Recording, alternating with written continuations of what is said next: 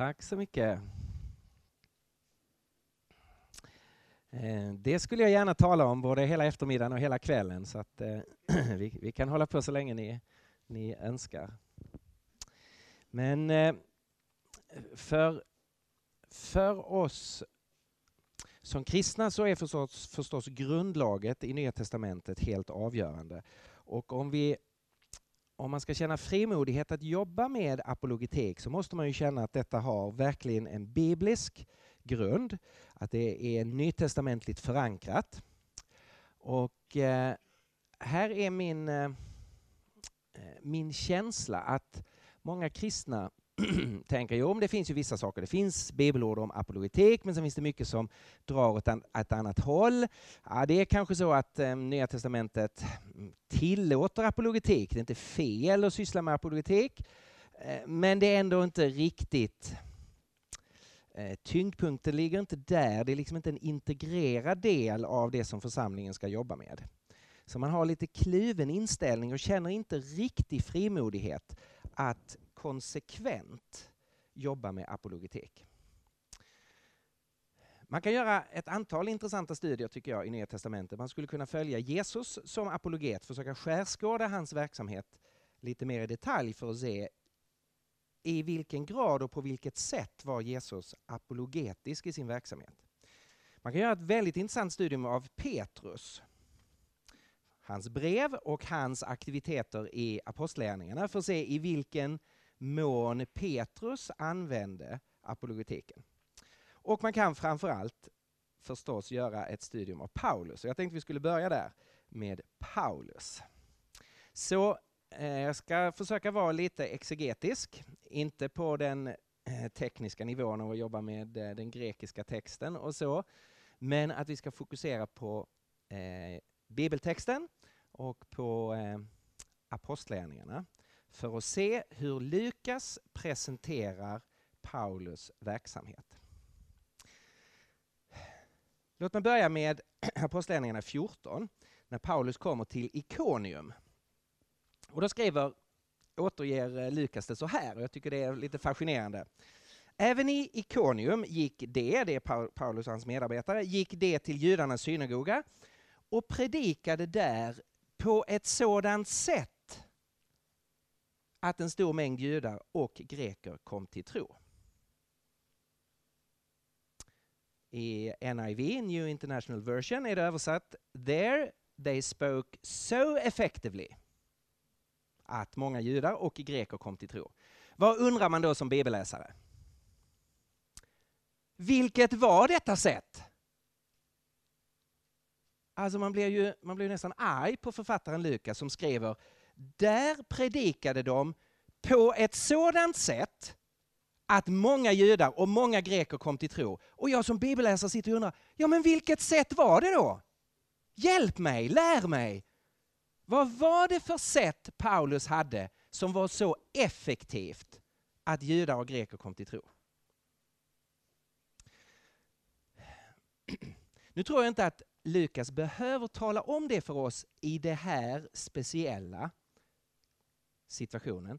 Därför att han talar om det för oss i sin bok som helhet. Om man ställer samman Lukas beskrivning av Paulus verksamhet så får man en bild av vilket detta effektiva sätt att dela evangeliet, vad det var för eh, någonting.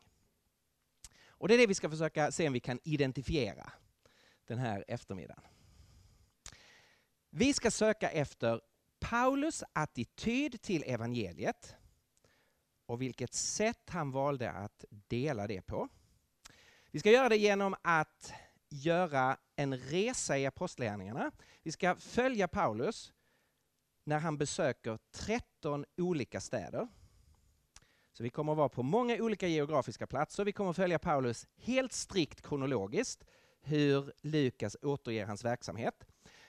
Det kommer att vara väldigt högt tempo, om vi ska hinna med 13 städer, eller hur?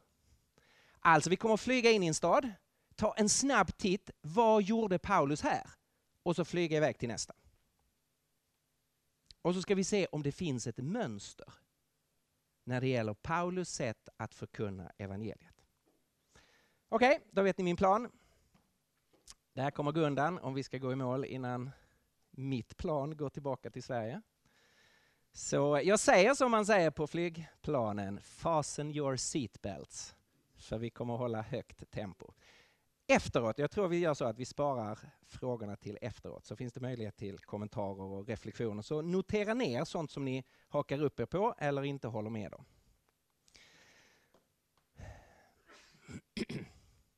Paulus är ju motståndare till den kristna tron, det är så vi möter honom.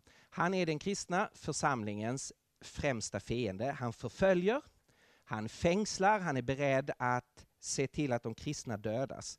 Han är absolut övertygad om att den kristna rörelsen går emot Guds vilja, att det bryter med Israels Gud, att Jesus inte är Messias. Han beger sig från Jerusalem till Damaskus med fullmakt att hålla förhör i synagogan och fängsla de judar i synagogan som bekänner Jesus som Messias. Och då händer det helt oväntade. Att han möter Jesus, eller kanske tvärtom, Jesus konfronterar Paulus, slår honom till marken. Finns det syns ett ljus, det hörs en röst. Och Paulus möter Jesus. Saul, Saul, varför förföljer du mig? Paulus, eller det hebreiska namnet, namnformen då Saul, blir fysiskt blind. Han leds in till staden Damaskus och Gud sänder en man, Ananias, till honom som får förklara evangeliet och får hjälpa honom att förstå vad det är han har varit med om. Och Paulus ögon öppnas. Hans inre ögon, så han blir en kristen och förstår att Jesus är Messias och han får sin syn tillbaka. Vad händer sen? Det jag just har återgett här, det är ju en av den västerländska historiens viktigaste händelser. Om man betänker konsekvenserna av den här händelsen. Det är en av den västerländska kulturens mest avgörande händelser. Utifrån den punkten kommer sen vår kontinents historia att se helt annorlunda ut. Det som sen följer, det är så här. I kapitel 9, vers 22. Men Saul, direkt efter han har blivit en kristen. Men Saul uppträdde med allt större kraft och gjorde judarna i Damaskus svarslösa när han bevisade att Jesus är Messias. Väldigt starka ord. Att han gör kritikerna svarslösa och han bevisar, förstås inte matematiska, absoluta, tvingande bevis, sådana finns inte i den här sortens frågor. Men det är ändå en bevisföring. Han visar att Jesus är Messias. Att han är den utlovade.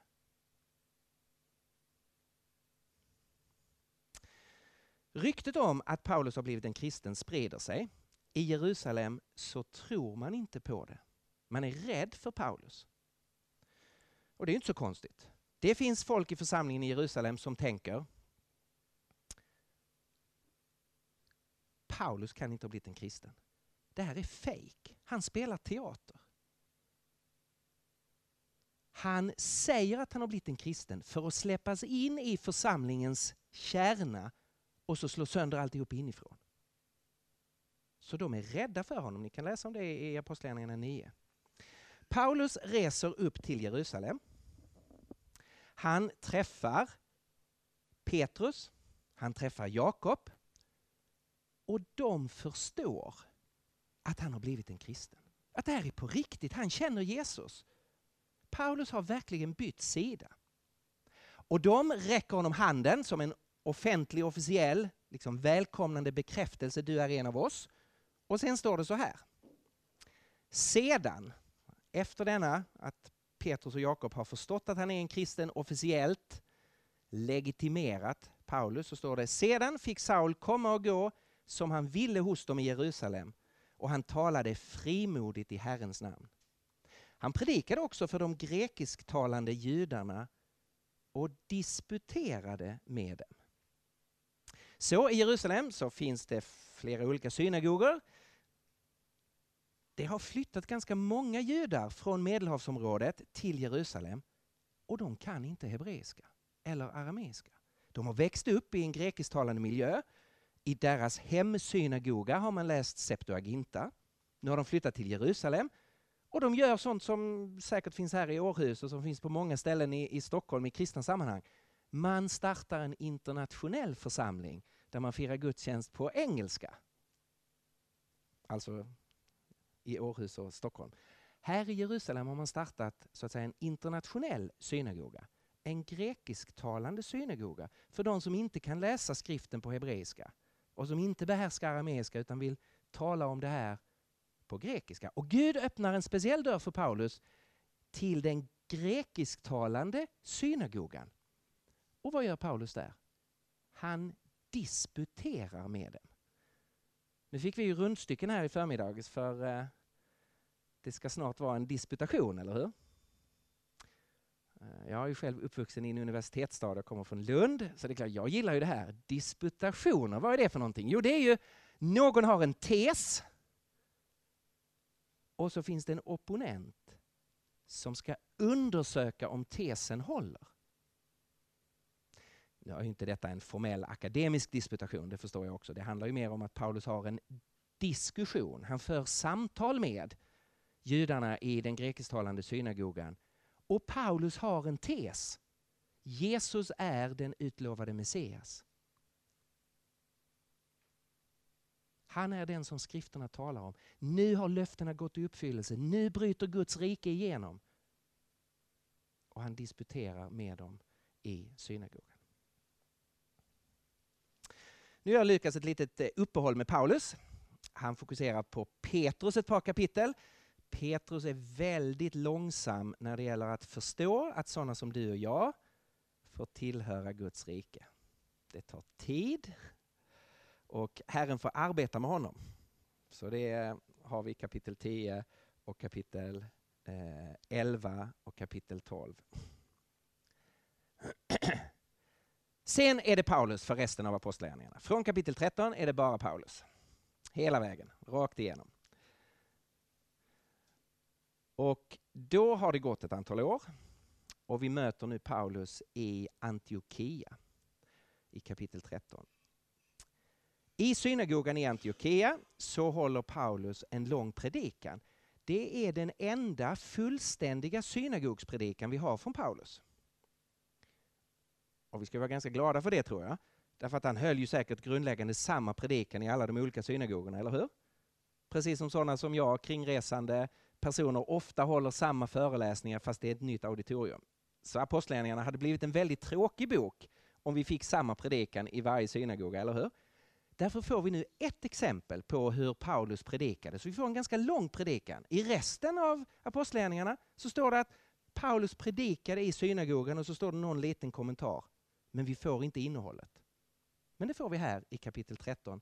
Precis som vi får ett torgtal i Apostlagärningarna 17. En full redogörelse för vad Paulus sa på torget. Och det upprepade han säkert på många olika torg runt Medelhavsområdet, samma sorts budskap. Men vi får det återgivet en gång så kan vi själv räkna ut sen att okej, okay, ungefär så här talade han till en sån publik.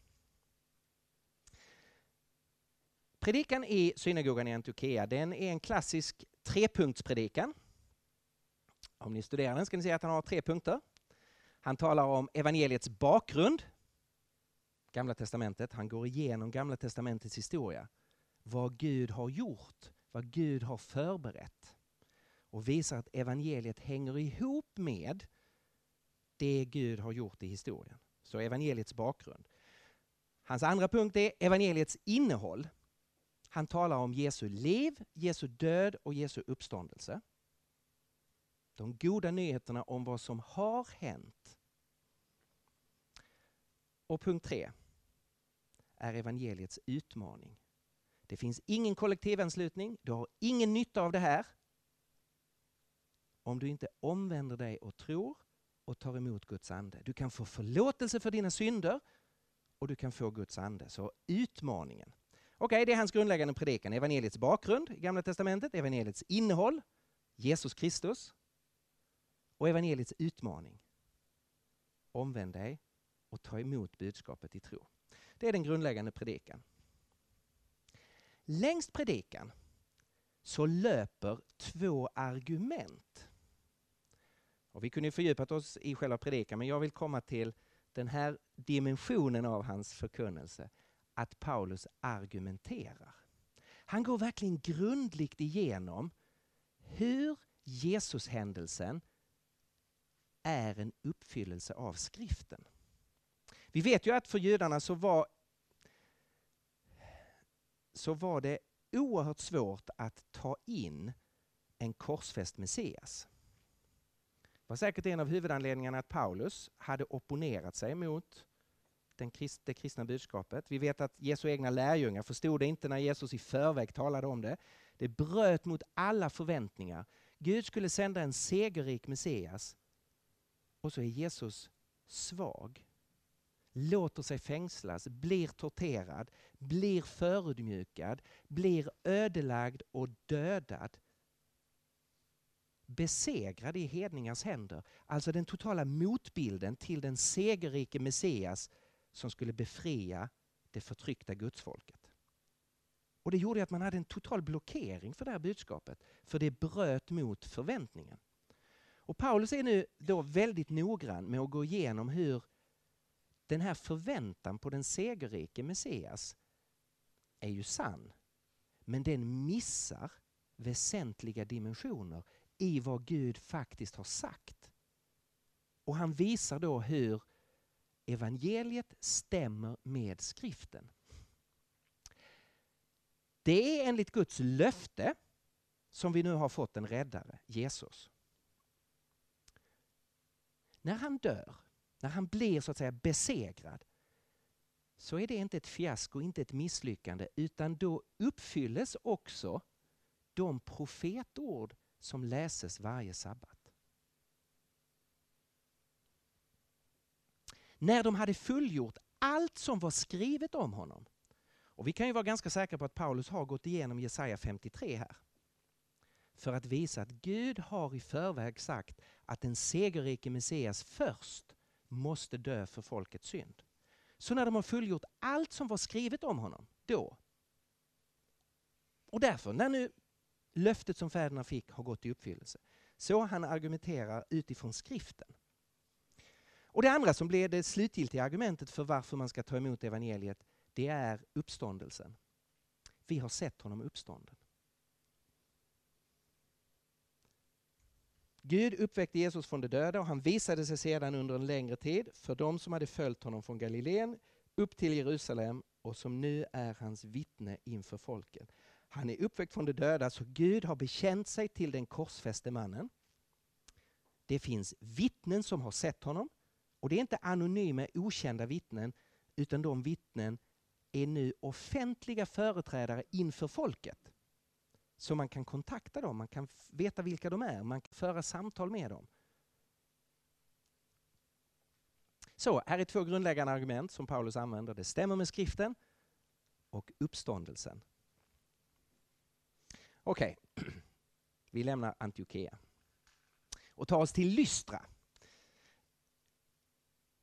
En av de mer okända texterna i Apostlagärningarna och samtidigt en av de mest fascinerande. Där står det så här. Den är fascinerande därför att det är en av de få ställena där vi möter Paulus in action på bland hedningar. I Lystra fanns en man som inte kunde bruka sina ben. Han hade varit lam från födseln och aldrig kunnat gå. Han hörde på när Paulus talade.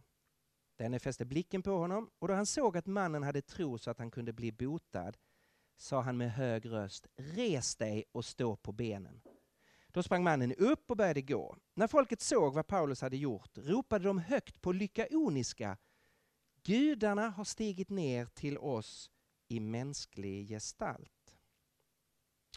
De kallade Barnabas för Zeus och Paulus för Hermes eftersom det var han som förde ordet. Prästen i Zeus-templet utanför staden kom med tjurar och blomsterkransar till portarna och ville offra tillsammans med folket. När apostlarna Barnabas och Paulus hörde det rev de sönder sina mantlar och rusade in i folkhopen och ropade Vad tar ni er till? Vi är svaga människor precis som ni. Vi kommer med ett gott budskap till er. Ni ska omvända er från dessa maktlösa gudar till den levande guden som har skapat himmel och jord och hav och allt vad de rymmer. Förr i tiden lät han alla hedna folk gå sina egna vägar, men ändå gav han vittnesbörd om att han finns genom allt gott som han gör. Från himlen har han gett er regn och skördetider, han har mättat er och fyllt era hjärtan med glädje. Genom att säga så lyckades de avhålla folket från att offra åt dem. Har du fantasin med dig? Det här är en, en makalös situation. Paulus och Barnabas kommer till Lystra. De försöker dela evangeliet, de goda nyheterna. Det är en man som de förstår att Gud vill hela. Och mannen blir omedelbart helad, reser sig upp. Detta väcker en enorm uppmärksamhet bland folket. Och det komiska är att Paulus och Barnabas verkar inte först förstå det. De märker inte vad som sker. Kanske därför att folket ropar på lyckaoniska. Noterade ni att det sades speciellt? De kan inte lyckaoniska. Folket börjar skandera. Gudarna har kommit ner till oss. Gudarna har kommit ner till oss. Man vet historiskt att det vid denna tid fanns en legend som var känd i Lystra som handlade om hur Zeus och Hermes en gång förklädde sig till vanliga människor, kom till Lystra för att testa befolkningen. De sökte husrum och mat, knackade på dörr från dörr, men alla tillslöt sitt hjärta och sin dörr för de förklädda gudarna. Inte förrän de kom till det gamla paret Filemon och Bausis blev de insläppta. Och som en straffdom ödelades hela området i en naturkatastrof. Denna legend var känd i Lystra vid denna tid. Det är en av bakgrunderna till reaktionen. De tänker att Zeus och Hermes nu har kommit tillbaka.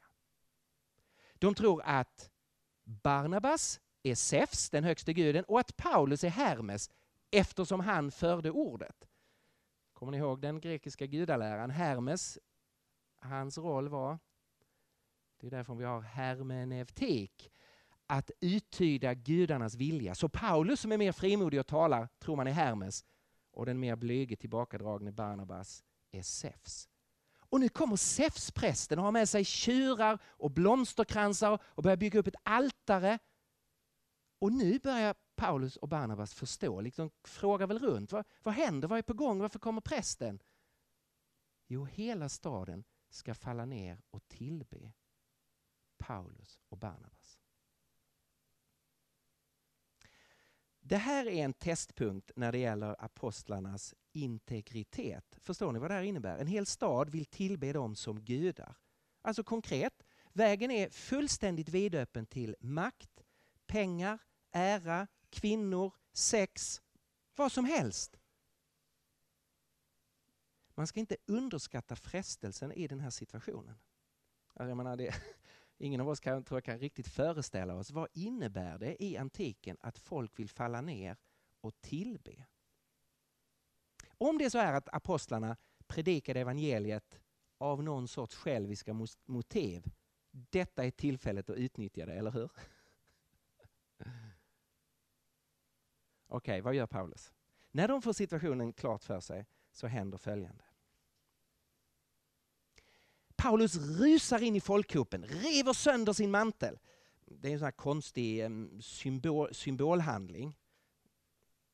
Alltså, i, i Sverige idag har det blivit ganska vanligt att ungdomar ger varandra fingret. Förstår ni vad det betyder på danska? Okej? Okay. Alltså det är ju en yttre, en yttre symbolhandling för att visa att man avskyr någon. I arabvärlden så kastar man skor på presidenter som man inte tycker om. Därför att skosulan är besudlad och smutsig.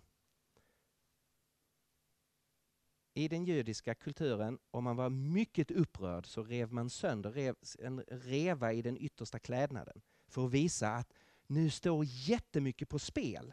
Det är detta som eh, översteprästen gör när Jesus har svarat ja på att han är Messias. Då reser sig översteprästen upp, river sönder sin klädnad och säger vad behöver vi mer för vittnen? Han har hädat. Paulus gör nu samma sak river sönder sin klädnad, rusar in i folkhopen och säger och tänk efter nu, det här är en jude som gör 100% identifiering med hedniska avgudadyrkare. Vi är svaga människor, precis som ni. Han utnyttjar inte situationen överhuvudtaget. Han drar ingen fördel. Han säger, jag är som ni. För det andra, i detta väldigt korta tal, han har inte hunnit förbereda sig, han har ingen powerpoint, han får bara liksom rusa in i, i folkmängden. Så säger han ja till insikter som de har. Alltså det ligger ju någonting i att han är en sorts Hermesfigur. Alltså han är inte Hermes, det har han precis avvisat. Men han har ju ett gott budskap. Notera nu hur han anspelar på deras, de vill tillbe honom som Hermes och han svarar vi kommer med ett gott budskap. Det ligger ju någonting i att han är en slags Hermesfigur fast han bara är en vanlig människa. Han har ett budskap från Gud till dem. Sen är han enormt tuff och modig. Zeusprästen står där och håller på att bygga sitt altare. Och Paulus säger offentligt, ni måste omvända er från dessa maktlösa gudar. It takes some guts att säga det när alla här vill tillbe Zeus, eller hur? Och han kallar Zeus en maktlös gud.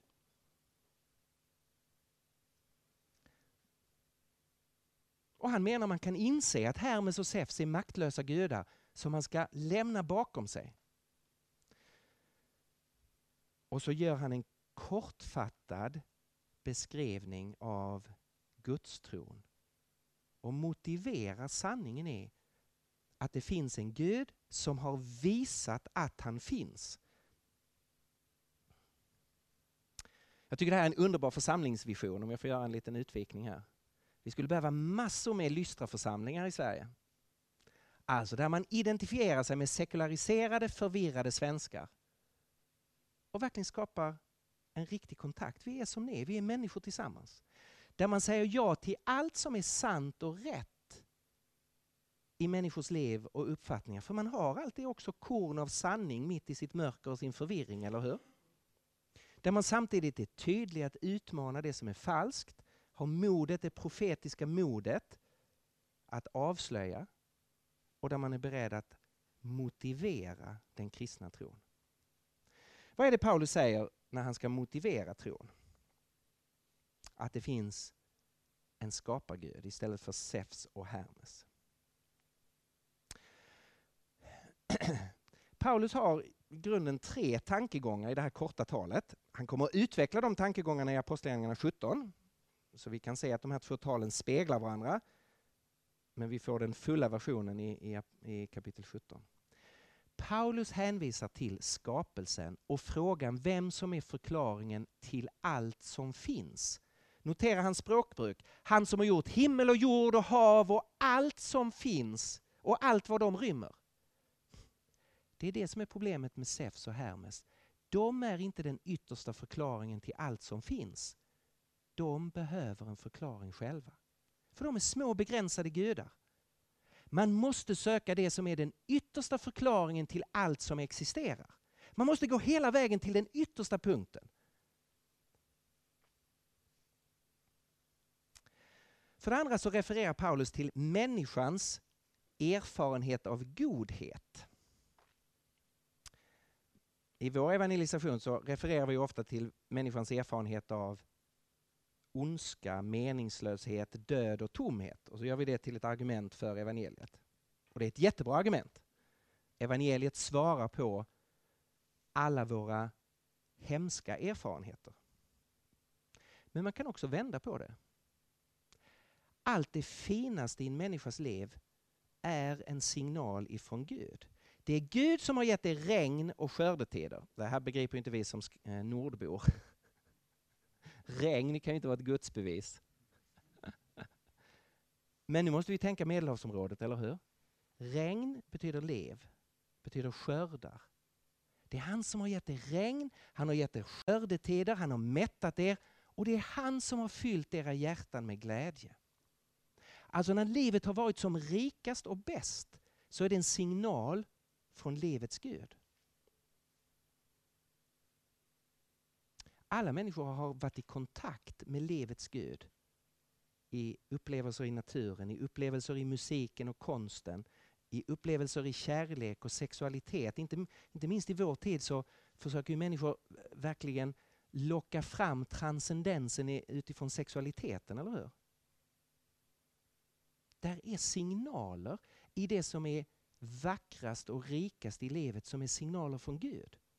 Där Gud säger någonting till oss genom detta. Och så gör Paulus en, en alludering, han anspelar på men han fullföljer det inte riktigt på historien. Han säger förr i tiden lät han alla hedna folk gå sina egna vägar. Och sen vet vi att han på andra ställen fyller i. Men nu, det gör han i Apostlagärningarna 17, men nu har någonting hänt. Här har vi inte hela argumentet men han säger förr i tiden handlade Gud så. Underförstått, nu har någonting nytt brutit in. Om ni skulle hänga med till Sverige när jag har universitetsevangelisation så följer jag precis den här strukturen. För den är, menar jag, helt up to date när det gäller människor utan tidigare kontakt med Gamla och Nya Testamentet. Frågan, vad är den yttersta förklaringen till allt som finns? Hur ska man förklara människan och de rikaste erfarenheter vi gör som människor av skönhet och godhet och glädje? Och det leder till frågan om vad som har hänt i vår historia, nämligen frågan om Jesus från Nasaret. Okej, okay, vi kommer komma tillbaka till det här när vi kommer till Aten. Vi behöver öka tempot. Vi ska ta oss till Thessalonike, Korint och Efesos. I de städerna väljer Lukas att presentera Paulus arbetssätt med hjälp av två ord som han ställer tillsammans. Alltså det, han upprepar flera gånger ordet dialegomai, som betyder att resonera, att diskutera, att argumentera, att samtala. Dialegomai, vi har det ju i dialog, genom förnuftet, två personer som har ett tankeutbyte. Dialegomai, att resonera, och så kombinerar han det med ordet peitho som betyder att övertyga. Han resonerade för att övertyga.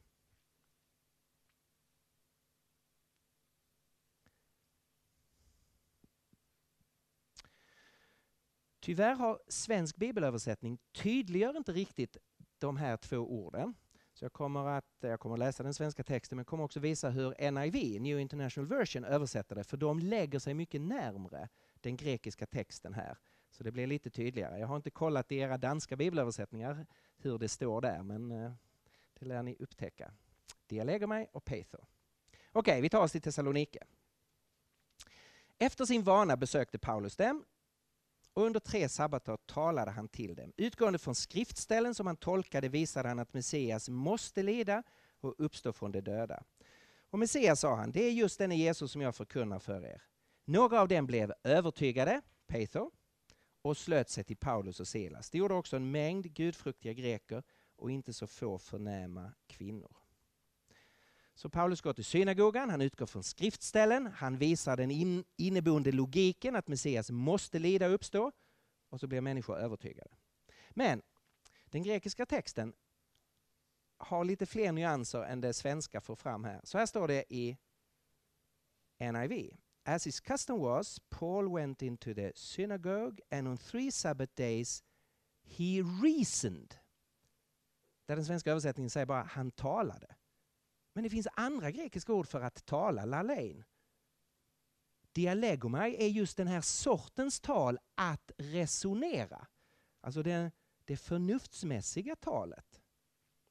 Så, on three Sabbath days he reasoned with them from the scriptures, explaining and proving that Christ had to suffer and rise from the dead. And some were persuaded. Så här har ni dialegomai, reasoned, och peitho, they were persuaded. Så många kommer till tro att det blir upplopp bland de som inte har kommit till tro.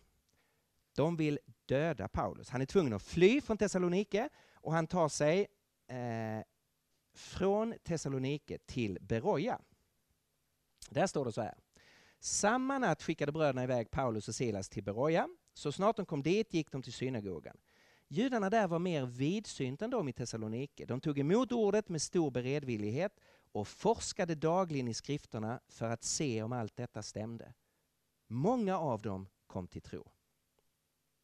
Historiens första alfakurs, eller hur?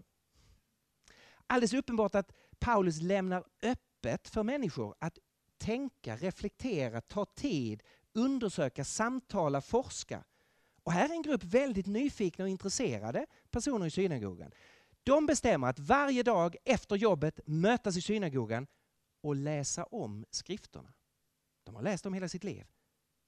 Men nu bestämmer man sig för att läsa dem med frågan om Jesus kan vara den utlovade Messias. Är han nyckeln till allt som Gud har gjort och utlovat? Och när de sätter igång den efterforskningen ser de att allt detta stämmer. Och många kommer till tro efter denna efterforskning i skrifterna.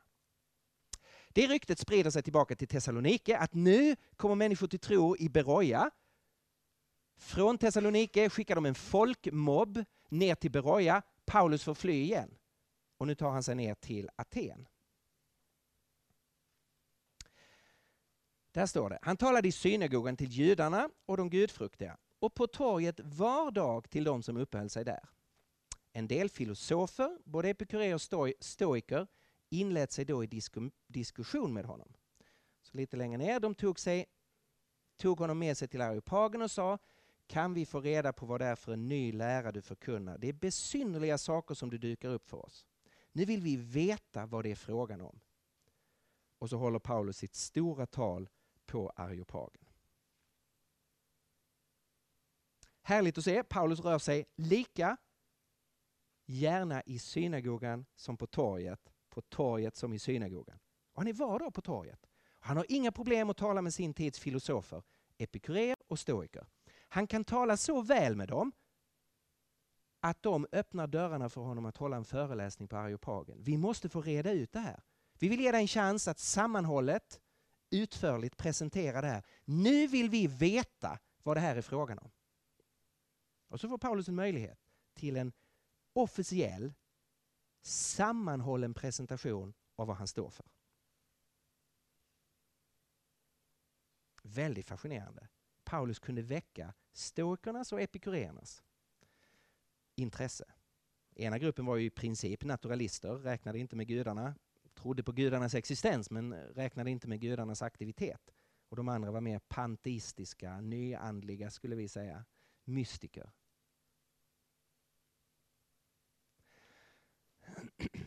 Vad talar han om på Areopagen? Ja, studera det talet. Intressant är att han utgår inte från Gamla Testamentet. Han har ju den högsta möjliga synsätt på Bibeln, men han citerar inte Bibeln. Han citerar hedniska filosofer och poeter. Och det han gör är att han börjar där människor befinner sig. Och han talar om skapelsen, precis som i Lystra. Om den som har skapat allting. Han går tillbaka till den yttersta punkten. Den Gud som har skapat världen och allt den rymmer. Han som är herre över himmel och jord. Han som ger alla liv och anda och allt. Den yttersta punkten, var kommer allting ifrån? Sen har han ett långt avsnitt om människan. Hur ska vi förstå oss själva? Vad är vår plats på jorden? Vilka är vi? Varför finns vi här? Vad är vår identitet? Av en enda människa har han skapat alla folk. I honom är det vi lever och rör oss och är till, som också några av era egna skalder har sagt. Vi har vårt ursprung i honom. Om vi nu har vårt ursprung i Gud så ska vi inte få vår identitet ifrån bilder, ifrån metall och ädelstenar. Och han har ett argument utifrån människans identitet. Och sen har han en utförlig punkt om historien. Vad som nu har hänt. En lång tid har Gud haft överseende med okunnigheten, men nu ålägger han alla att omvända sig, för han ska döma världen med rättfärdighet genom en man som han i förväg har bestämt, genom att låta honom uppstå från de döda. Och nu har han gått från skapelsen till människan till historien och kommer in på Jesus från Nasaret och uppståndelsen. Och här blir det provocerande och det slutar med att folk avbryter honom. Han får inte tala färdigt. Några hånskrattar. Några är väldigt nyfikna och säger vi vill gå med i en upptäckargrupp. Kan vi få höra, tala dig mer, ta, höra dig tala mer om det här? Och några kommer till tro. Damaris och Dionysius och några till. Så det startar en församling i Aten. Det händer att jag hör folk säga det var en misslyckad predikan Paulus höll på Areopagen. Och min motfråga är alltid, när du predikade senast, fick du se Damaris, Dionysius och några till bli kristna så att de kunde starta en kristen församling? Fick du samtidigt se några som sa det här var ju jätteintressant, vi vill gärna få prata vidare om det, kan vi få gå med i en upptäckargrupp? Skulle du säga att det var en dålig predikan om du fick det resultatet av en predikan? Jag hade jublat inför Gud om det var normalresultatet av mina predikningar.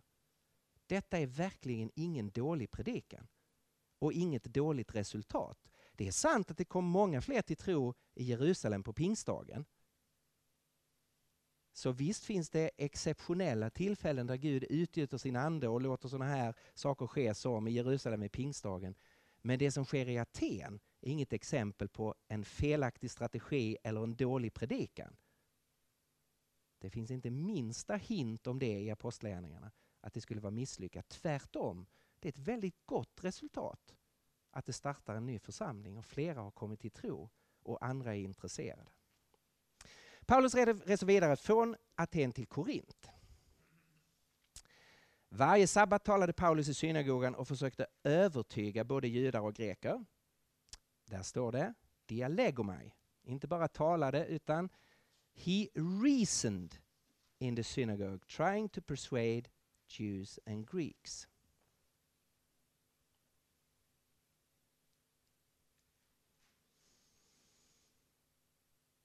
Just det, vi kunde studera Apollos, vi hoppar över honom. Paulus redovisar, reser vidare till Efesos. När de kom till Efesos skildes Paulus från sina reskamrater. Själv gick han till synagogan och talade till judarna. Där står det dialegomai. He reasoned with the Jews. Han resonerade med judarna.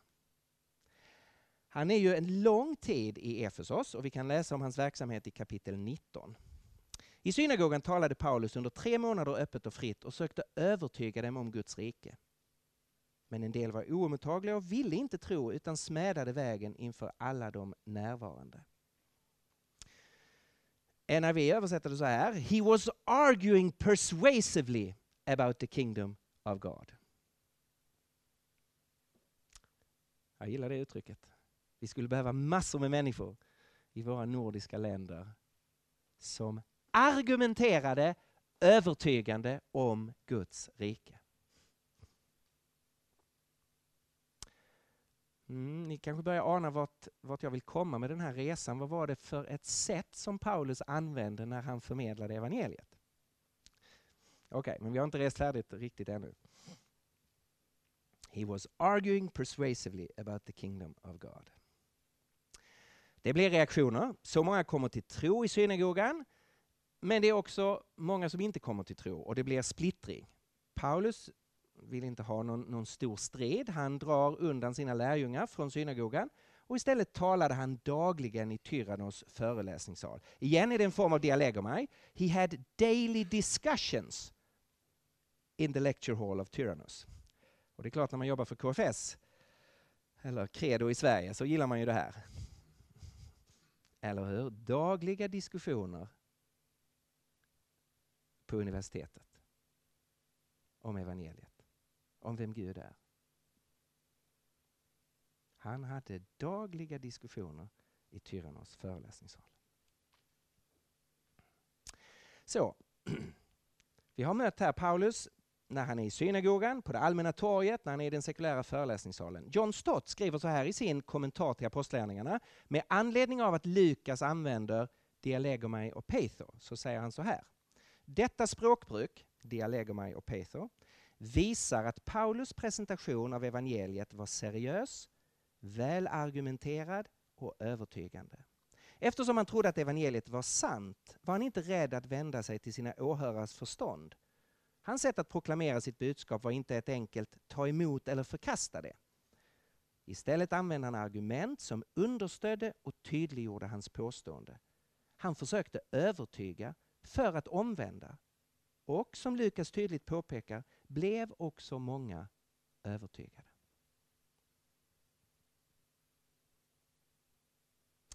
Vi har några anhalter kvar, men vi kanske ska ta ett kort break eh, och så slutför vi vår resa. Eh, och så blir det möjlighet för diskussion och samtal och så. Men ska vi ta fem, tio minuters break? Fem minuters break så får ni en chans att resa på er och hämta luft och eh, tala danska istället för att lyssna till mig och så.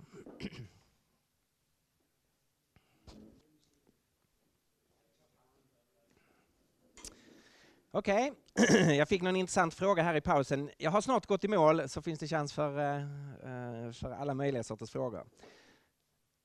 Från Efesos så reser Paulus tillbaka till de olika församlingar där han redan har varit. Eh, han samlar ihop pengar och ska föra dem till församlingen i Jerusalem. På vägen till Jerusalem vill han träffa sina vänner i Efesos, där han ju då har stannat under lång tid. Men han har inte tid att åka inom Efesos, utan han skickar bud till församlingens äldste och säger, skulle ni kunna möta mig i Miletos? Hamnstaden som ligger en bit eh, utanför Efesos. För jag kommer förbi Miletos så kan vi stråla samman där.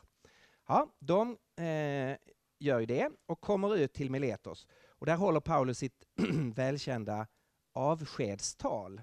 Han förstår eller anar att det är sista gången han träffar dem. Eh, och eh, det blir ju efterhand väldigt rörande. Det slutar ju med att alla gråter och de kastar sig om halsen på varandra och det är Eh, väldigt stark liksom, som en scen där av, av nära vänner av kristna, eh, kristna eh, som uttrycker sin uppskattning för varandra och, och som också inser att vi kanske inte ses, ses mer i det här livet. Men innan alla har börjat gråta så har Paulus hunnit påminna dem om hur han arbetade i Efesos. Och då säger han bland annat så här. Jag har inte varit rädd att låta, låta er veta det som gagnar er, utan har undervisat er om det offentligt och i hemmen. Och jag har enträget uppmanat både judar och greker att omvända sig till Gud och tro på vår Herre Jesus. Jag gillar det här. Evangeliet fungerar väldigt bra i hemmet, i familjen. Det fungerar väldigt bra i kyrkan och bönhuset och synagogan. Det fungerar också offentligt och på torget. Och Paulus påminner dem om att han både i hemmen och offentligt har undervisat och utmanat människor att omvända sig till Gud. Det måste väl i huvudsak syfta på eh, eh, grekerna. Och att tro på vår Herre Jesus, att ta emot evangeliet. Så Paulus väldigt medvetet rör sig i många olika miljöer för att ta med sig budskapet dit. Paulus reser upp till Jerusalem. Han överlämnar pengagåvan, han går upp till templet för att be och på tempelplatsen blir han igenkänd. En folkmobb anfaller honom och är nära att slå ihjäl honom. Tempelvakterna kommer rusande, de hör tumultet och lyckas skilja Paulus från folkmassan. Man för ut honom från tempelplatsen och så får Paulus en möjlighet att hålla ett tal. Nu väljer Paulus att hålla ett personligt vittnesbörd. Han berättar sin story. Han berättar det vi har läst om i kapitel 9, återupprepas nu i kapitel 22. Hur han mötte Jesus på vägen till Damaskus. Det är inte så konstigt att Paulus väljer vittnesbördet i denna situationen. Här är alla hans gamla polare. Det står att översteprästerna och folket i templet kommer ut för att lyssna till Paulus. Alltså de från vilka han hade fått fullmakten. De som hade sänt honom till Damaskus. De kommer nu ut för att lyssna till honom. Så de har ju en gemensam historia och då blir det ju extra relevant att vara personlig. Så Paulus berättar sitt vittnesbörd, vad han har varit med om. Det som är styrkan med ett vittnesmål det är ju att det påverkar oss djupare än ett argument. Det är mer effektfullt att berätta någonting personligt. Det som är svagheten, om man får säga så, det är ju att ett, ett vittnesmål kan man, man kan inte undersöka det så väl. Alltså man får antingen acceptera det eller avvisa det. Du kan inte komma in i min upplevelse av Herren och jag kan inte komma in i din upplevelse av Herren. Okej, okay? så det har både en styrka, det påverkar oss mycket att lyssna till ett vittnesbörd. Det är också en svaghet. Man vet inte riktigt hur ska jag bedöma det här. När Paulus berättar sitt vittnesmål så noterar jag att han ger sitt vittnesmål väldigt tydligt inom ramen för ett antal kontrollerbara påståenden. Så han berättar sitt vittnesmål, men han lägger in en mängd viktiga punkter i vittnesmålet. Han säger, hos Gamaliel har jag fått grundlig undervisning. Han påminner dem om sina akademiska credentials, eller hur? Alltså ni kan inte avvisa det jag nu ska säga med att jag inte kan Gamla Testamentet, att jag inte förstår teologi, att jag inte har kunskap. Ni kan inte vifta bort det. Ni vet min bakgrund. Ni vet att jag tar sådana här saker på allvar. Ni vet att jag har studerat skriften. Ni kan inte avfärda det med sådana argument. Jag har satt de kristna i fängelse.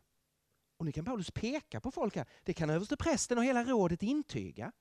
Ni vet hur jag ivrar för Israels Gud. Ni vet att jag går längre än någon annan när det gäller frågan om vad som är sant. Jag trodde den här rörelsen var falsk. Och jag gick längre än någon annan i att motarbeta den. Fråga de här, de vet. Ingenting är viktigare än sanningsfrågan, så att säga. Det var också av dem jag fick med mig ett brev till Damaskus. Ja, det finns en kopia här i arkiven, ni kan kolla. Jag hade en fullmakt av de här. Och så mötte jag Jesus. Och så berättar han det. Och så berättar han hur Ananias var den som hjälpte mig att förstå vad det här handlade om. Ananias som hade ett gott namn om sig bland alla judarna i staden. Alltså, vill ni få bekräftelse på den här storyn? Kontakta Ananias i Damaskus. Alla i synagogan vet vem han är och han är en väl respekterad person. Och han kan intyga det jag nu har berättat för er. Det är det som ligger i det här påståendet. Alltså han berättar sitt vittnesmål men han förankrar det i kontrollerbara punkter. Ja, Paulus förs från den här platsen till sätts i fängelse. Människor stämplar mot honom, ett gäng bestämmer sig för att inte äta och inte dricka förrän Paulus är död. Det får Paulus reda på genom en släkting. Och Paulus lyckas få till en förflyttning från Jerusalem till Caesarea. Hur det gick för de som inte skulle äta och dricka förrän Paulus är död förtäljer inte texten. Jag gissar att de började äta och dricka. Eh, Paulus överlevde i alla fall ett tag till. Så förs Paulus till Caesarea. Där är han först som fånge under en ståthållare som heter Felix och sen byts ståthållaren ut och det blir eh, under Festus. Och då inträder en, en situation som, som eh, ger mig gåshud. Kan man ha gåshud i Danmark? Okej. Okay. Eh, varje gång jag läser den och tänker på den. Festus blir väldigt intresserad av Paulus, förstår att Paulus är ingen vanlig kriminell. Han är ju anklagad för någon sorts teologiska saker. Och, och Festus är fascinerad av den här fången men vet inte riktigt hur han ska hantera honom. Och så får Festus mycket prominent besök. Kung Agrippa kommer till Caesarea tillsammans med sin syster Bernice.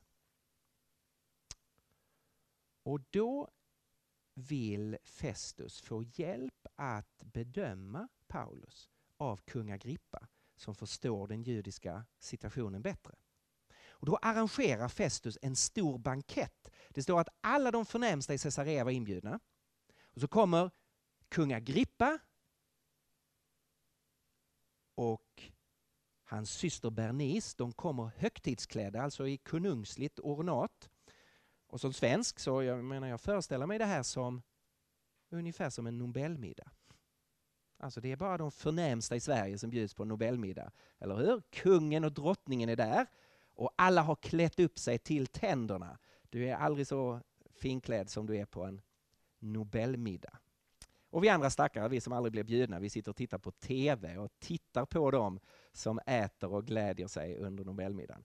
Under Nobelmiddagen så är det underhållning, det händer någonting. Festus har också förberett ett slags underhållning, även om han har ett syfte med det. Han vill få hjälp att förstå den här fången. Mitt under banketten förs Paulus in.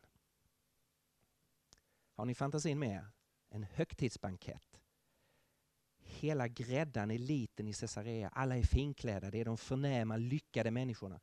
Så kommer Paulus in, fastkedjad vid en romersk soldat. Enkelt klädd förstås. Och Festus säger, varsågod. Ordet är ditt. Och då håller Paulus igen ett tal. Och han väljer igen att vara personlig och berätta sin story. Så för tredje gången får vi höra om vad som hände i Damaskus. Det har vi i kapitel 9, kapitel 22 och i kapitel 26. Och han gör ju det därför att det är ju hela det här händelseförloppet som har gjort att han är fängslad. Och det är det han ska förklara varför han har blivit eh, anklagad av judarna i Jerusalem. Så han berättar sin historia.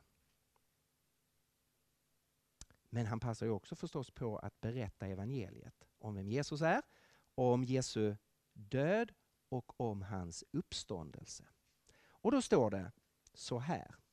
På denna punkt i hans försvarstal, alltså att Jesus har uppstått från de döda, på denna punkt i hans försvarstal avbröt Festus honom och ropade Du yrar Paulus, din stora lärdom gör dig galen.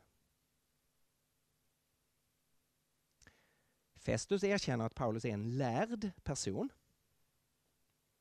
Men han säger, om du tror på de dödas uppståndelse, att Jesus har uppstått från de döda, då är du från dina sinnen, du yrar.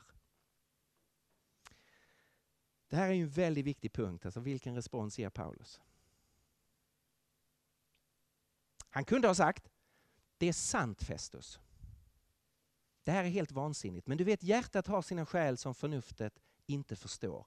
Det här kan ju ingen rationell människa tro på, men vi som är religiösa och andliga, vi tror på det i alla fall. Fast det inte finns några skäl att tro på det. Vi bara ger oss hän, vi kastar oss ut. Vi tror, för tro är så viktigt i sig själv. Alltså han kunde sagt allt det som kyrkan så ofta har sagt efter upplysningen.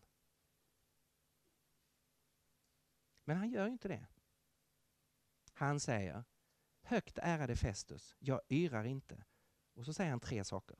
För det första, jag talar sant. Det är sant att Jesus har uppstått från de döda. För det andra, det är förnuftigt. Jag talar sanna och förnuftiga ord. Om ni tittar lite tidigare i talet har Paulus förberett den här reaktionen. Han har ställt en retorisk fråga. Varför finner man det så svårt bland er att tro på de dödas uppståndelse? Han har redan tvingat sina åhörare att börja fundera på vad är det som utesluter att en död kan uppstå? Men om det finns en Gud så kan man inte utesluta det. Det finns inget oförnuftigt att tro på det dödas uppståndelse om det finns en skapargud som har skapat livet.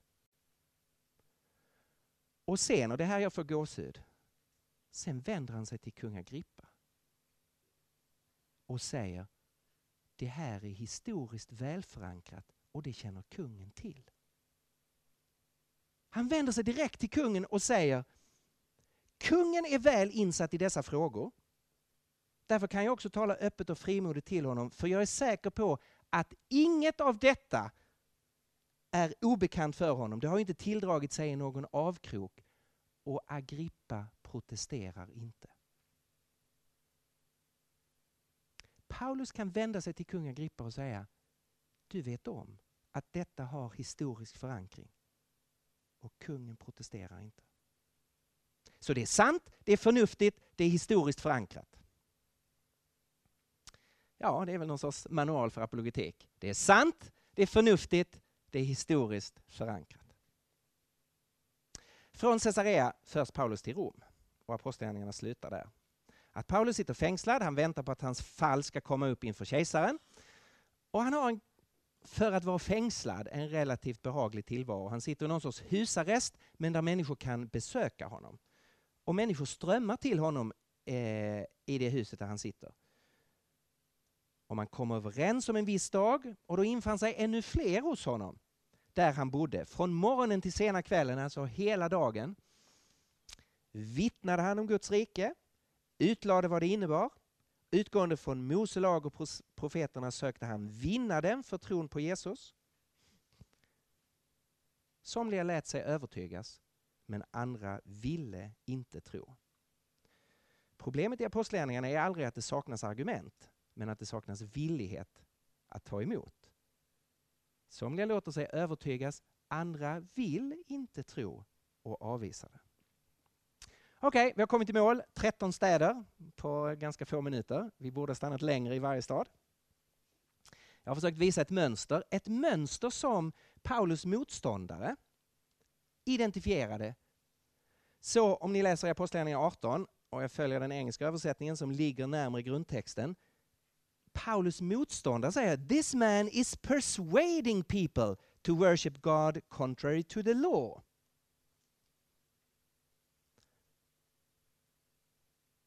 Så säger judarna. Han övertygar människor att tillbe Gud på ett nytt sätt. Och vad säger hedningarna? Och silversmederna i, i Efesos, de säger så här. And you see and hear how this fellow Paul has convinced and led astray large numbers of people here in Ephesus and in practically the whole province of Asia. He says that man made gods are no gods at all.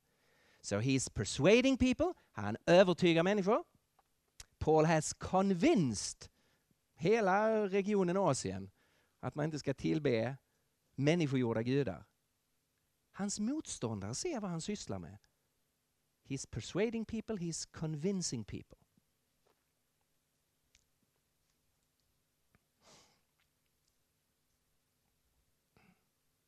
Vi noterar ju rent strategiskt att Paulus gick alltid först i synagogan. Det är ett mönster. Han går först i synagogan.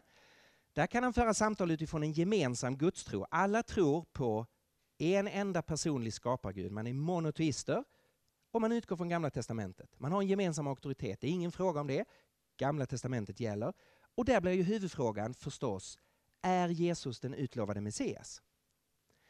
I Lystra och Aten talar Paulus på torget till människor som inte delar Paulus gudstro. Och då har Paulus en helt annan ingång i frågeställningarna.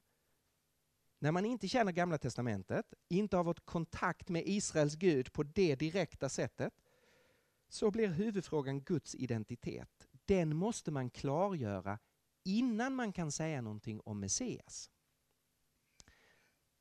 I Sverige har församlingarna inte klarat av växlingen från 1800-tal till 1900-tal och 2000-tal. Alltså på 1800-talet när väckelserna var starka i Sverige, då befann sig ju Sverige som land väldigt mycket i en synagogskontext. Alla trodde på Gud. Alla hade den bibliska storyn klar för sig. Alla visste huvuddragen. Och man kunde gå direkt på evangeliet och evangeliets utmaning. Omvänd dig och ta emot Jesus. Men 1900-talet har inneburit, inneburit en total förändring av hela kulturen som har gått att från, från en synagogskontext till en torgkontext. Och så har kyrkan fortsatt att försöka förmedla budskapet som om vi befann oss i en synagogskontext. Och det har misslyckats. Och sen, eftersom det misslyckades, så har man lagt av att försöka kommunicera överhuvudtaget. Alltså evangelisationsnivån är väldigt låg i Sverige. Därför att man har, tycker sig ha misslyckats så ofta som man har gett upp. Här är det ju väldigt viktigt att vi identifierar vilken kontext vi befinner oss i. Om det är synagogskontexten eller om det är torgkontexten. För Paulus ingång är totalt olika. Är det torgkontexten? Ja, han släpper faktiskt bibeltexten helt och hållet. Han börjar långt, långt iväg så att säga med förklaringen till allting han går till frågan om vem är människan? Och sen tar han sig till vad har hänt i vår historia? Och där börjar kopplingen då till Jesus från Nasaret och den bibliska, eh, det bibliska budskapet. Men det är en bra bit att ta sig dit. Slutsats. Så får ni se om ni eh, håller med, köper denna slutsats. Paulus och förkunnelsen. Jag har försökt visa att det är inte bara så att apologetik är tillåtet, okej, okay. det är väl inte fel att syssla med apologetik ibland. Jag har försökt visa att apologetik är inte bara så att det finns någon gång då och då i någon speciell situation där det är liksom, okej, okay, här har vi en sån situation, då så, in med apologetik.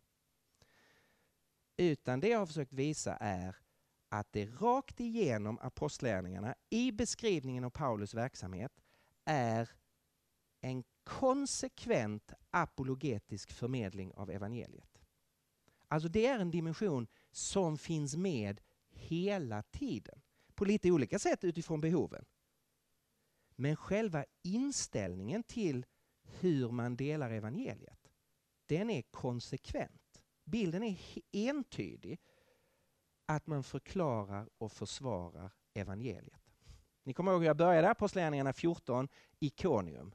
Där förkunnade man evangeliet på ett sådant sätt. Och så förklarar han inte vilket sätt.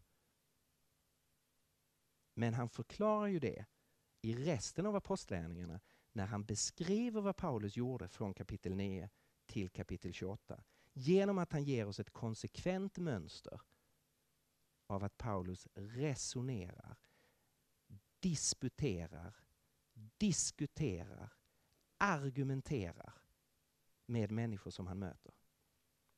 Inte som ett självändamål, utan för att hjälpa människor att upptäcka den Gud som har skapat allting och som har kommit till oss i Jesus från Nasaret. Han som är den oväntade Messias, som har dött men som Gud har uppväckt i härlighet. Amen. Punkt. Slut. Nu ska jag inte säga någonting mer. jag har talat så länge.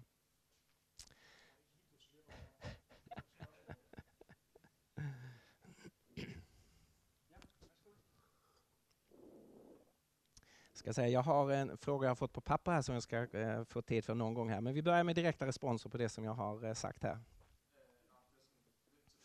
Mm. Ja.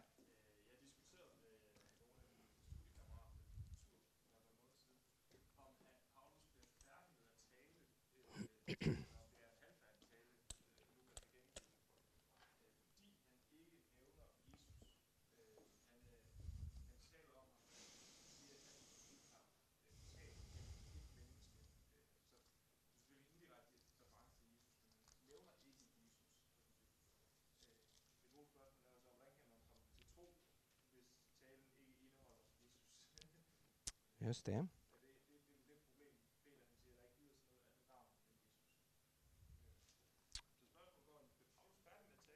Mm.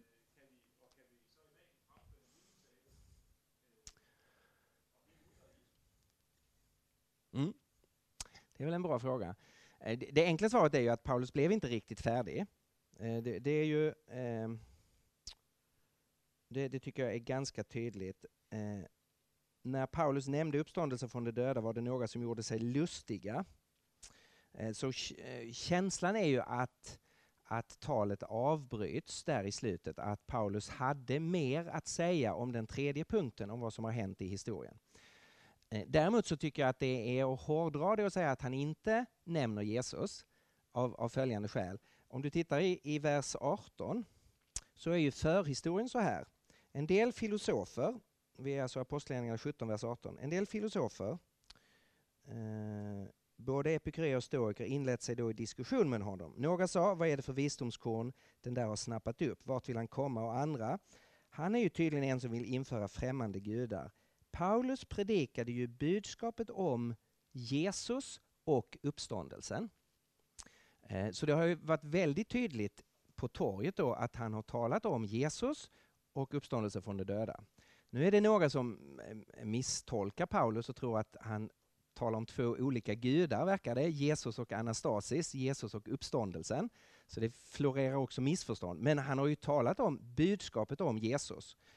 Och sen är, så det är ju bakgrunden till att han får hålla det här talet. Och när han sen håller talet så talar han ju om en man som Gud i förväg har bestämt därtill det har han bekräftat för alla människor genom att låta honom uppstå från de döda. Och då nämns ju inte Jesu namn där i Lukas sammandrag av talet. Alltså vi kan ju nog utgå från att Paulus har sagt en hel del mer än det som står här, eller hur? Det är ju så överallt i Nya Testamentet att vi, vi det här är ju inte eh, avskrifter från en bandinspelning eh, någonstans och jag menar, Jesus har ju sagt väldigt mycket mer än det som står i evangelierna. Annars var han ju en av de mest tystlåtna människorna om det är allt han säger på tre år. Så att säga. Utan det här är ju sammandrag eh, av, ehm, eh, av undervisningen. Och Lukas ger ett relativt utförligt, vi kan ju se att det är ett, ett tal då som rör sig från Gud som skapare till människan till historien. Men där jag tror att varje punkt har innehållit mer material än det som Lukas väljer att och, eh, återge. Och att den här punkten, när han har talat om den, Gud som, eh, den man som Gud har bestämt att vara världens domare och som han då redan i förväg har bekräftat för alla människor vilken den mannen är genom att låta honom uppstå från de döda. Då måste han ju ha identifierat vem han, vem han åsyftar, eller hur? Eh. Men där någonstans så, så verkar eh, Q&A ta vid så att säga, frågor och svar. Folk avbryter honom och börjar ropa till honom och, och samlingen upplöses efter ett tag. Mm.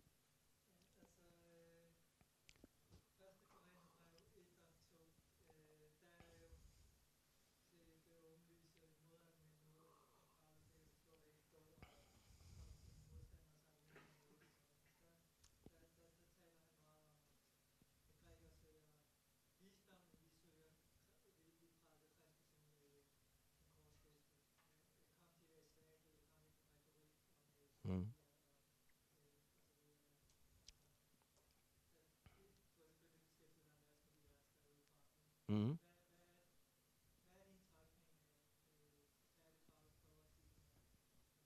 Mm.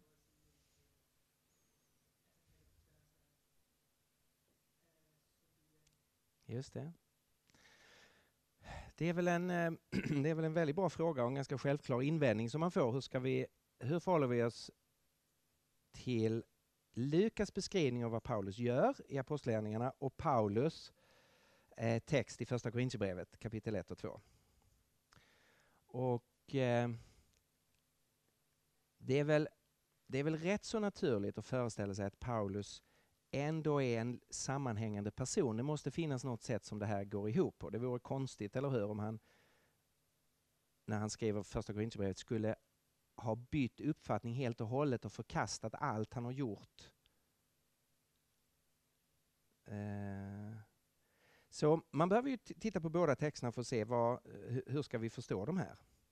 Och utifrån, vad, eh, utifrån den här väldigt starka bilden vi har i ett så brett material i Apostlagärningarna så är jag inte beredd att sådär väldigt snabbt släppa det och säga nej, allt det där kan vi bara lägga åt sidan.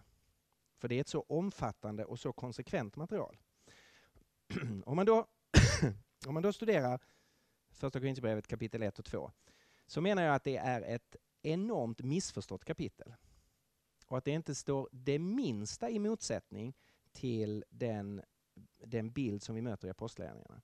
Det mest grundläggande missförståndet är ju att, eh, att vi i Första Korinthierbrevet 1 och 18 vanligtvis bara citerar halva meningen och bygger vår förståelse av den versen och resten av kapitel 1 och 2 på hur en halv mening låter istället för att eh, läsa hela meningen. I Sverige så brukar predikanter säga så här, ty talet om korset är en dårskap. Men vi tror i alla fall och genom Guds ande så har vi blivit, kommit till tro och, och så. Men det är ju absolut inte så det står. Att talet om korset är en dårskap. Och jag brukar eh, uppmuntra mina studenter att avbryta en predikant som säger talet om korset är en dårskap. Eller jag brukar säga, prata med predikanten efteråt. Därför att det Paulus säger är, talet om korset är en dårskap för de som går förlorade. Alltså de som avvisar evangeliet kommer att hävda att talet om korset är en dårskap. Men vad är talet om korset i sig självt enligt Paulus i, samma, i det här textsammanhanget? Talet om korset är Guds kraft och det är Guds vishet. Så vad ska kristna predikanter hävda att talet om korset är? De ska ju inte hävda, hävda världens kritik av evangeliet från predikstolen. De ska ju hävda vad evangeliet i sig självt är. Att det är Guds kraft och det är Guds vishet. Sen är det så att många kommer att betrakta evangeliet som dåraktigt, så är det. För de vill inte ta, eh, ta emot det. Så vi ska inte förkunna den falska uppfattningen av evangeliet att det är dåraktigt. Vi ska förkunna att det är den djupaste visheten.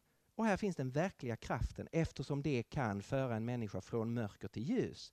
Från Satans rike till Guds rike kan göra den orättfärdige rättfärdig. Därför är det den djupaste visdomen som någonsin finns och den största kraft som någonsin finns. Därför att den löser människans verkliga problem. Men det är inte intellektuellt sett någonting dåraktigt. Så går ju Paulus igenom varför de som avvisar evangeliet, varför anser de det dåraktigt? Ja, det har ju med att judarna har haft, och inte alla judar, men de som avvisar det, gör det utifrån en felaktig förståelse, en felaktig förväntan på Messias. Där en korsfäst Messias är en stötesten. Inte för att det är intellektuellt sett dum, dumt, utan för att det krockar med föreställningen om att Messias ska komma segerrik. Och grekerna avvisar det därför att de har sina föreställningar om att sanningen är någon, en princip, en abstraktion, någon så sammanhängande som ska foga samman hela tillvaron, inte någonting konkret materiellt som en person som dör på ett kors. Så det är förväntningarna på vad sanningen ska vara som gör att judar och greker avvisar det som dåraktigt. Sen i kapitel 2 är Paulus jättetydlig med att den här sanningen bygger inte på hans retoriska kraft. Han kommer inte med förkrossande vältalighet. Nej, tvärtom kan han ju då i Andra Korinthierbrevet säga att han har lagt åt sidan allt smussel, alla knep. Han förfalskar inte Guds ord, utan han lägger öppet fram sanningen. Så han kommer inte med förkrossande vältalighet där det är hans kommunikationssätt i sig som eh, gör att man ska ta emot evangeliet. Och han sätter det i, i kontrast den mänskliga visdomen när man utgår från sig själv och den uppenbarade visdomen. Och han förkunnar ju en uppenbarad visdom, det som ingen, inget öga har sett och, och ingen människa har tänkt ut, det som Guds ande har uppenbarat. Alltså han utgår från den uppenbarade visdomen. Men så kontrasten är inte här mellan det som är logiskt och ologiskt, det som är förnuftigt och oförnuftigt i sig självt. Utan kontrasten är eh, Guds uppenbarelse kontra människans egna tankar och förkrossande vältalighet, alltså manipulation, eller sanning som inte är beroende av själva framföringssättet. Och här, för mig det, det är väldigt väsentligt att man, precis som när vi läser evangelierna, så räknar vi med att Jesus är, har någon sorts koherens i sitt perspektiv. Att eh, synoptikerna och, och Johannesevangeliet, i grunden så står ju Jesus för samma sak. Och jag räknar ganska självklart med att eh, Paulus liv i Apostlagärningarna och hans undervisning i Första Korintierbrevet, där finns en grundläggande koherens. John Piper gör en väldigt bra utläggning av Första Korintierbrevet kapitel 1 och 2 i en bok som heter Think. Som är en, en mycket bra bok om kristet tänkande. Han eh, går igenom exegetiken kring Första Korintierbrevet kapitel 1 och 2. Eh, finns en, eh, om man vill läsa något väldigt eh, mer tekniskt i den exegetiska genren så, ehm, ehm, så finns det en en version är den så tjock, en kommentar till första Korintierbrevet. Men det finns också en, en lite sammanfattande version av eh, Thistleton, heter han väl. Eh, Anthony This eh, Thistleton, en engelsk exeget. Som går igenom de här sakerna och som visar ganska tydligt att det går inte att förstå Paulus som att han här hävdar att evangeliet i sig självt skulle vara irrationellt.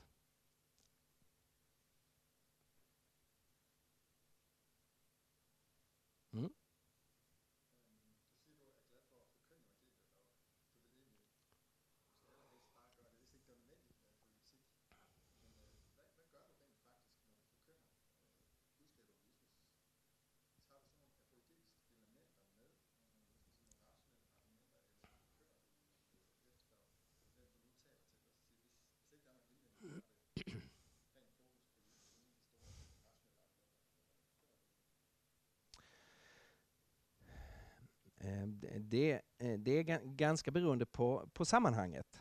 Det tycker jag det är en av de saker vi lär oss från Paulus här, att han tar väldigt stor hänsyn till, eh, till det sammanhang han befinner sig i. När jag får förmånen att predika i en, i en kristen gudstjänst, då, då ska vi predika Guds ord och predika innehållet i den bibeltext som, som, som är aktuell. Samtidigt så är det för mig då viktigt att i ett sådant sammanhang också emellanåt väva in de apologetiska argumenten, alltså när man förklarar vad den här texten handlar om och förkunnar och utmanar människor att ta emot det, så kan man också säga, stanna upp och säga okej, okay, det är uppenbart att Jesus i den här texten hävdar det här. Vad har vi för anledning att hålla det för sant? Det är en ganska självklar fråga att man kan stanna upp och ställa den frågan och så också besvara det. För att ge extra tyngd åt utmaningen. Det är inte bara så här att Jesus säger det, det är också så att vi kan se att han har sanningen på sin sida när han säger det. Därför behöver vi ta emot det idag. Eh, I, I relation till en sekular, sekulariserad studentmiljö så är ju första steget väldigt ofta att lägga tid på det Paulus la tid på här med vad är den yttersta förklaringen till allt? Det är ingen som tror att det är sefs längre i, i Sverige, men man tror att det är partikeln, energin och, och materien ytterst i kosmos. Det är förklaringen till allting. Och så får man utmana den uppfattningen. Säga, Nej, men det förklarar inte allting. Och tala om Gud, tala om människan. Och sen försöka inbjuda människor till någon typ av alfakurs eller Discover, uh, Discover Christianity eller Uncovered som är ett nytt väldigt fräscht material som eh, Rebecca Pippert har gjort kring Lukas evangeliet att få människor in i en process av att börja eh, läsa evangeliet. Eh, ganska få sekulariserade studenter i Sverige är i en position där man kan ta emot en direkt evangelieförkunnelse. Det är ganska ovanligt. Alltså att höra proklamationen av evangeliet och på studs så att säga ge respons. Det är väldigt få som, eh, som gör det. Och de evangelister som har fortsatt att försöka få den responsen, eh, de, de har i Sverige mestadels tröttnat för de får för lite respons. Eh, och jag tycker det, ja, det är inte så konstigt. Människor behöver tid, vi ska inte förvånas över det. Och därför så är det inte så ofta som du skulle få höra mig ha en ren evangelieförkunnelse på universitetet, utan jag försöker utmana människor att komma in i en process där man undersöker det här. Alltså komma med i en alfagrupp eller någon sorts fortsättning där man kan diskutera det här. Eh, jag har, ehm, eh, jag har ett, ett, antal presentationer kring Jesu uppståndelse från de döda. Det är klart att man då också försöker ge en, en utmaning, en udd. Eh, samtidigt som det är för det mesta är det inte aktuellt att utmana människor eh, Ehm, att ta emot Jesus där på platsen, för de är, inte, de är inte i den positionen. Men man kan hjälpa dem att förstå att om det här är sant så är det klart att det, det får konsekvenser. Det, det, det är hisnande och utmanande och omskakande. Och jag vill inte dölja det för dig att om du, om du ger dig in i det här, det, det kan få massor med konsekvenser för ditt liv. Men de är ofta mer mottagliga längre fram i processen.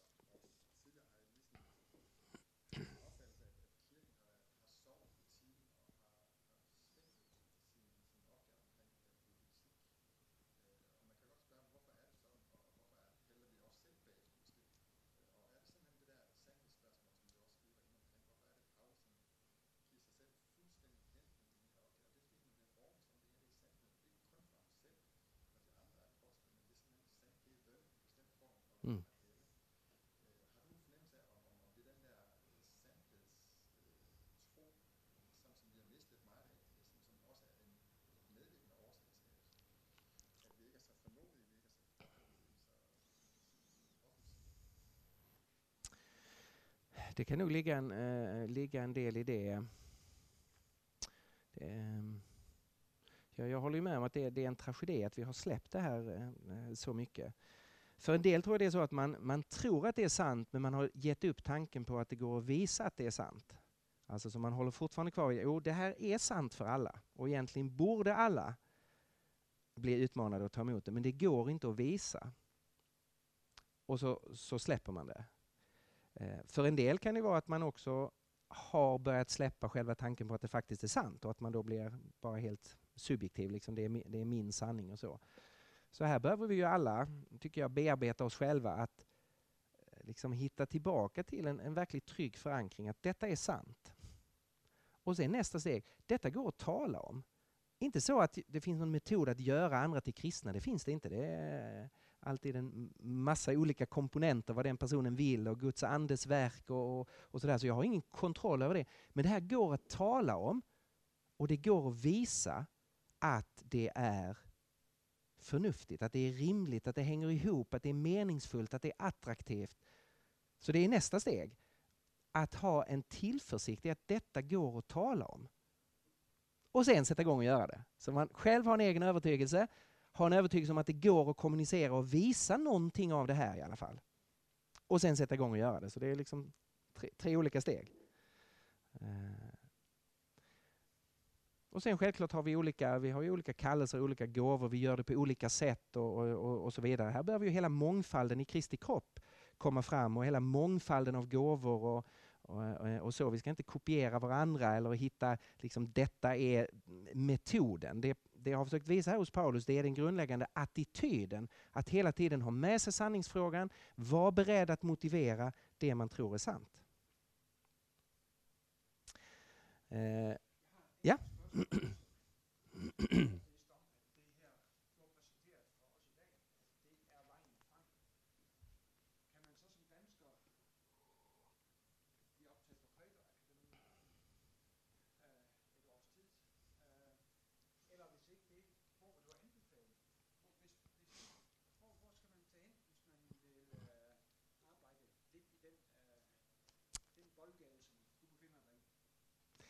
Just det, man är väldigt välkommen till Kredakademin. Eh, vi har faktiskt inte haft så mycket danska studenter. Vi har haft ganska många från Finland och en del från Norge.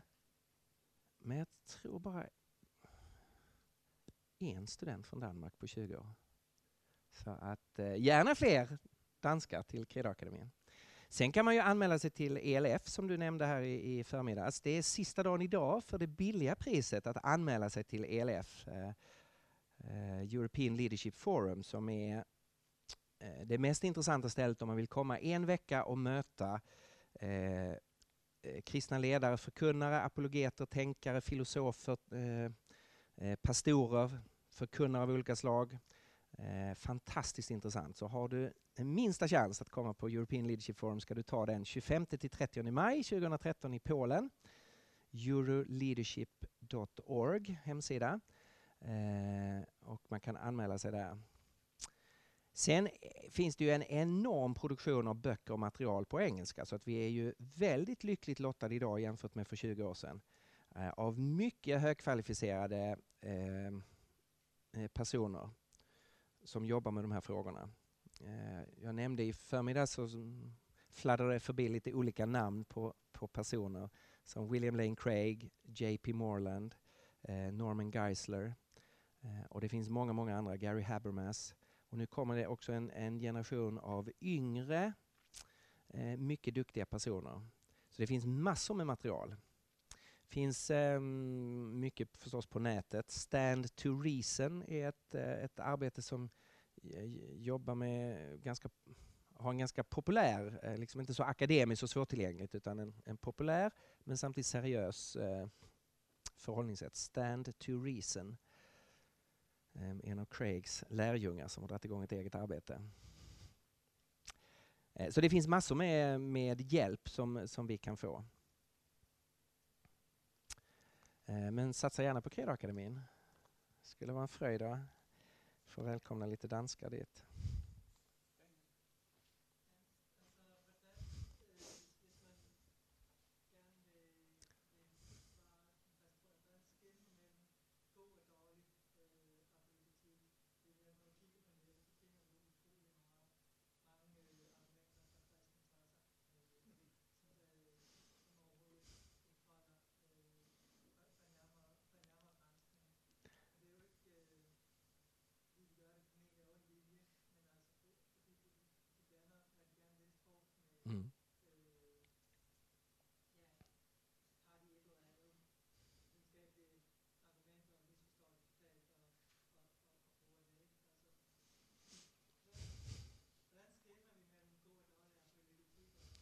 Mm. Just det. Eh, det är väl viktigt att man får vara i en process där man, man får inte vara för hård mot sig själv. Eh, man måste få lära sig och börja någonstans och, och, så bli bättre efterhand, eller hur? Man ska, ska, inte jämföra sig med William Lane Craig för då är det ingen, ingen av oss som ens kan komma igång utan eh, man måste ju börja liksom där, där man är. Eh, så att eh, vi får inte vi får, eh, vi får inte bli elitistiska här utan eh, det här handlar ju om att lära sig tala om och tänka kring den kristna tron. Men sen kan man ju också lära sig det. Eh, och då får man ju lära sig eh, vad är ett gott argument, hur resonerar man, hur hänger saker och ting ihop? Man måste lära sig att undersöka fakta, inte bara försöka försvara en viss position utan faktiskt vara ute efter det som är sant. Eh, eh, och man måste då vara hederlig och balansera det hur man framställer saker och det finns väldigt många exempel på dålig kristen apologetik och det finns en massa dåliga exempel på ateistisk presentation, eller hur? Så det är ju ganska jämnt fördelat att det finns ytlighet och populism och, eh, och så på olika håll.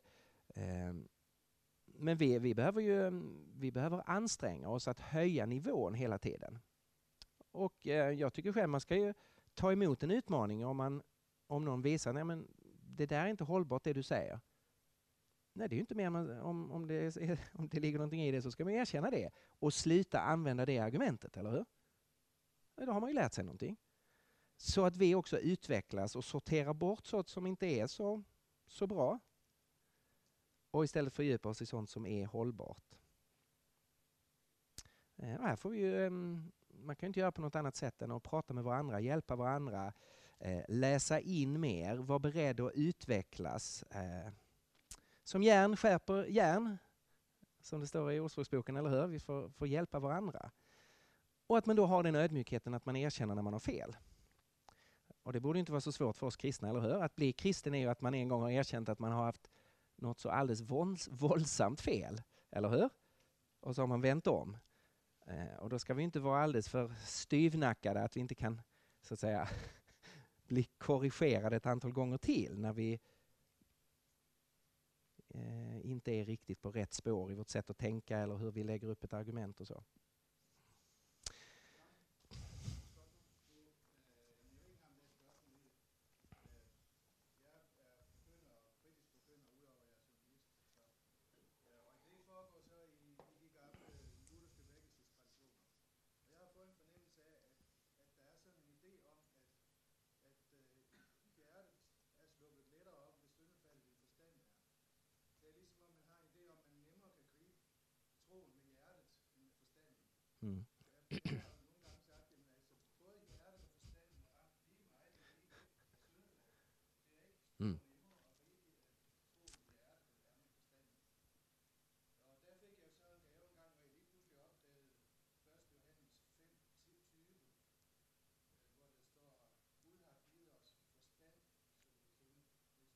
Just det.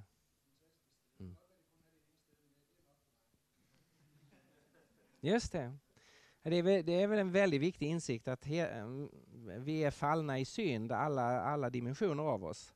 Och det går inte att säga att hjärtat är, jag menar, enligt Gamla Testamentet är ju hjärtat ett opålitligt ting. Eh, och det är vårt förnuft också som är förmörkat. Så jag menar, vi har problem på alla sidor i, i vår varelse.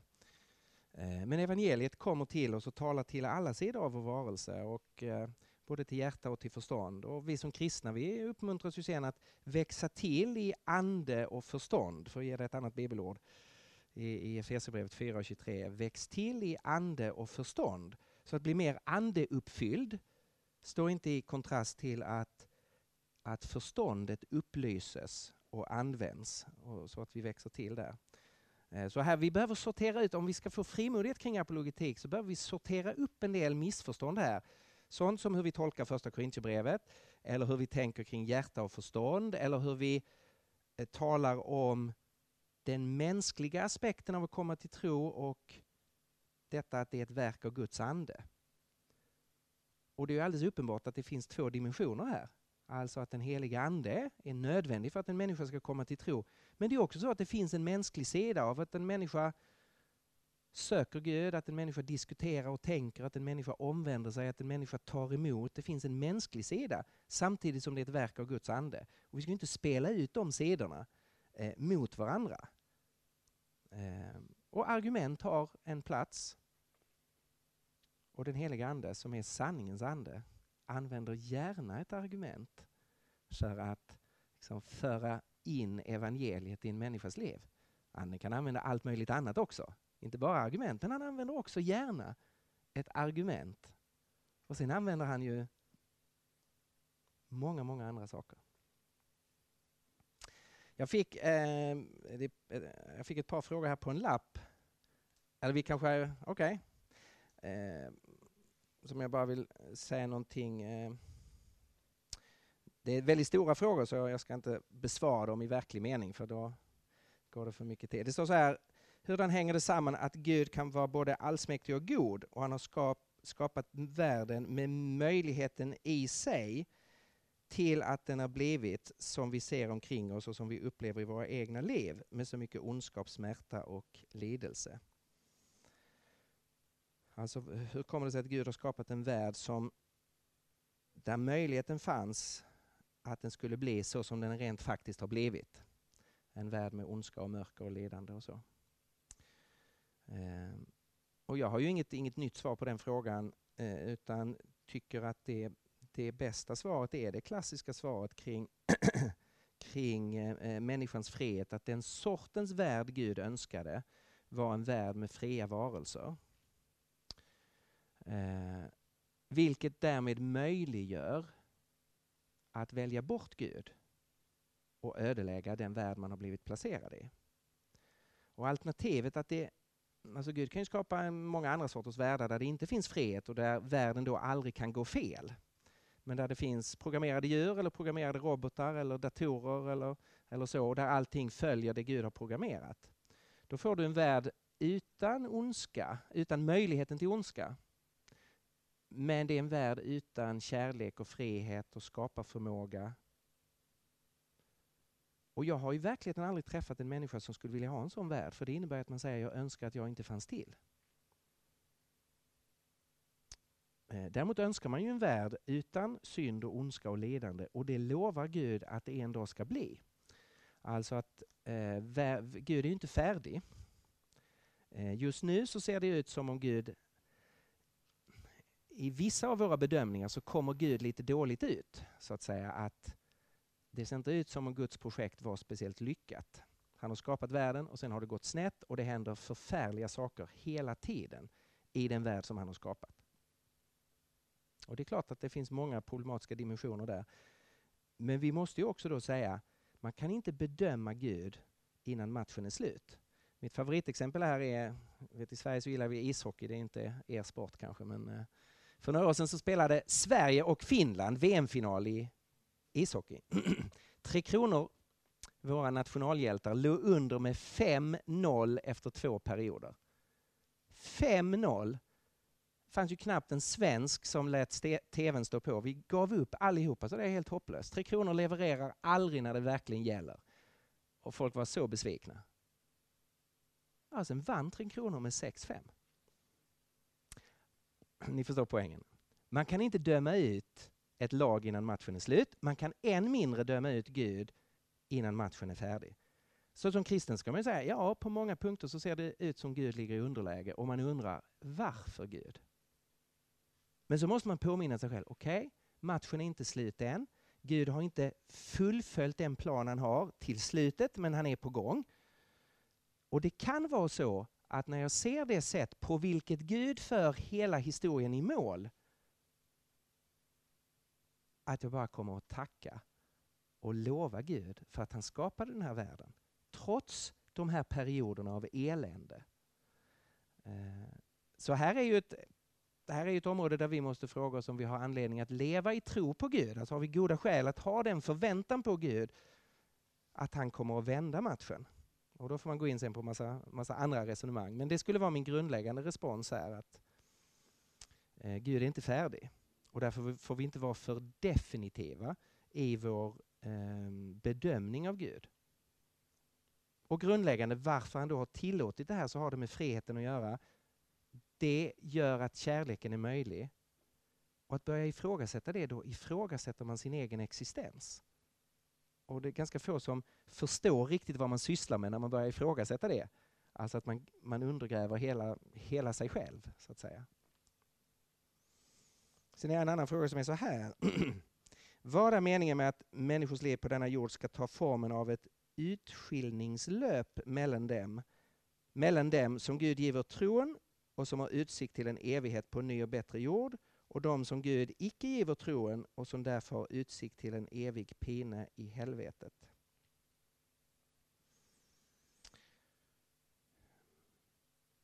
Alltså jag uppfattar frågan som att det är vad är meningen med att Gud ger tron till några som då får ett hopp om evigt liv och andra ger han inte tron och deras framtidsutsikt är eh, evig pina.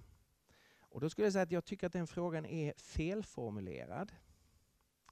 Därför att Nya Testamentet, när Nya Testamentet talar om de som går förlorade, så talar man inte i termer av att de går förlorade därför att Gud inte gav dem tron.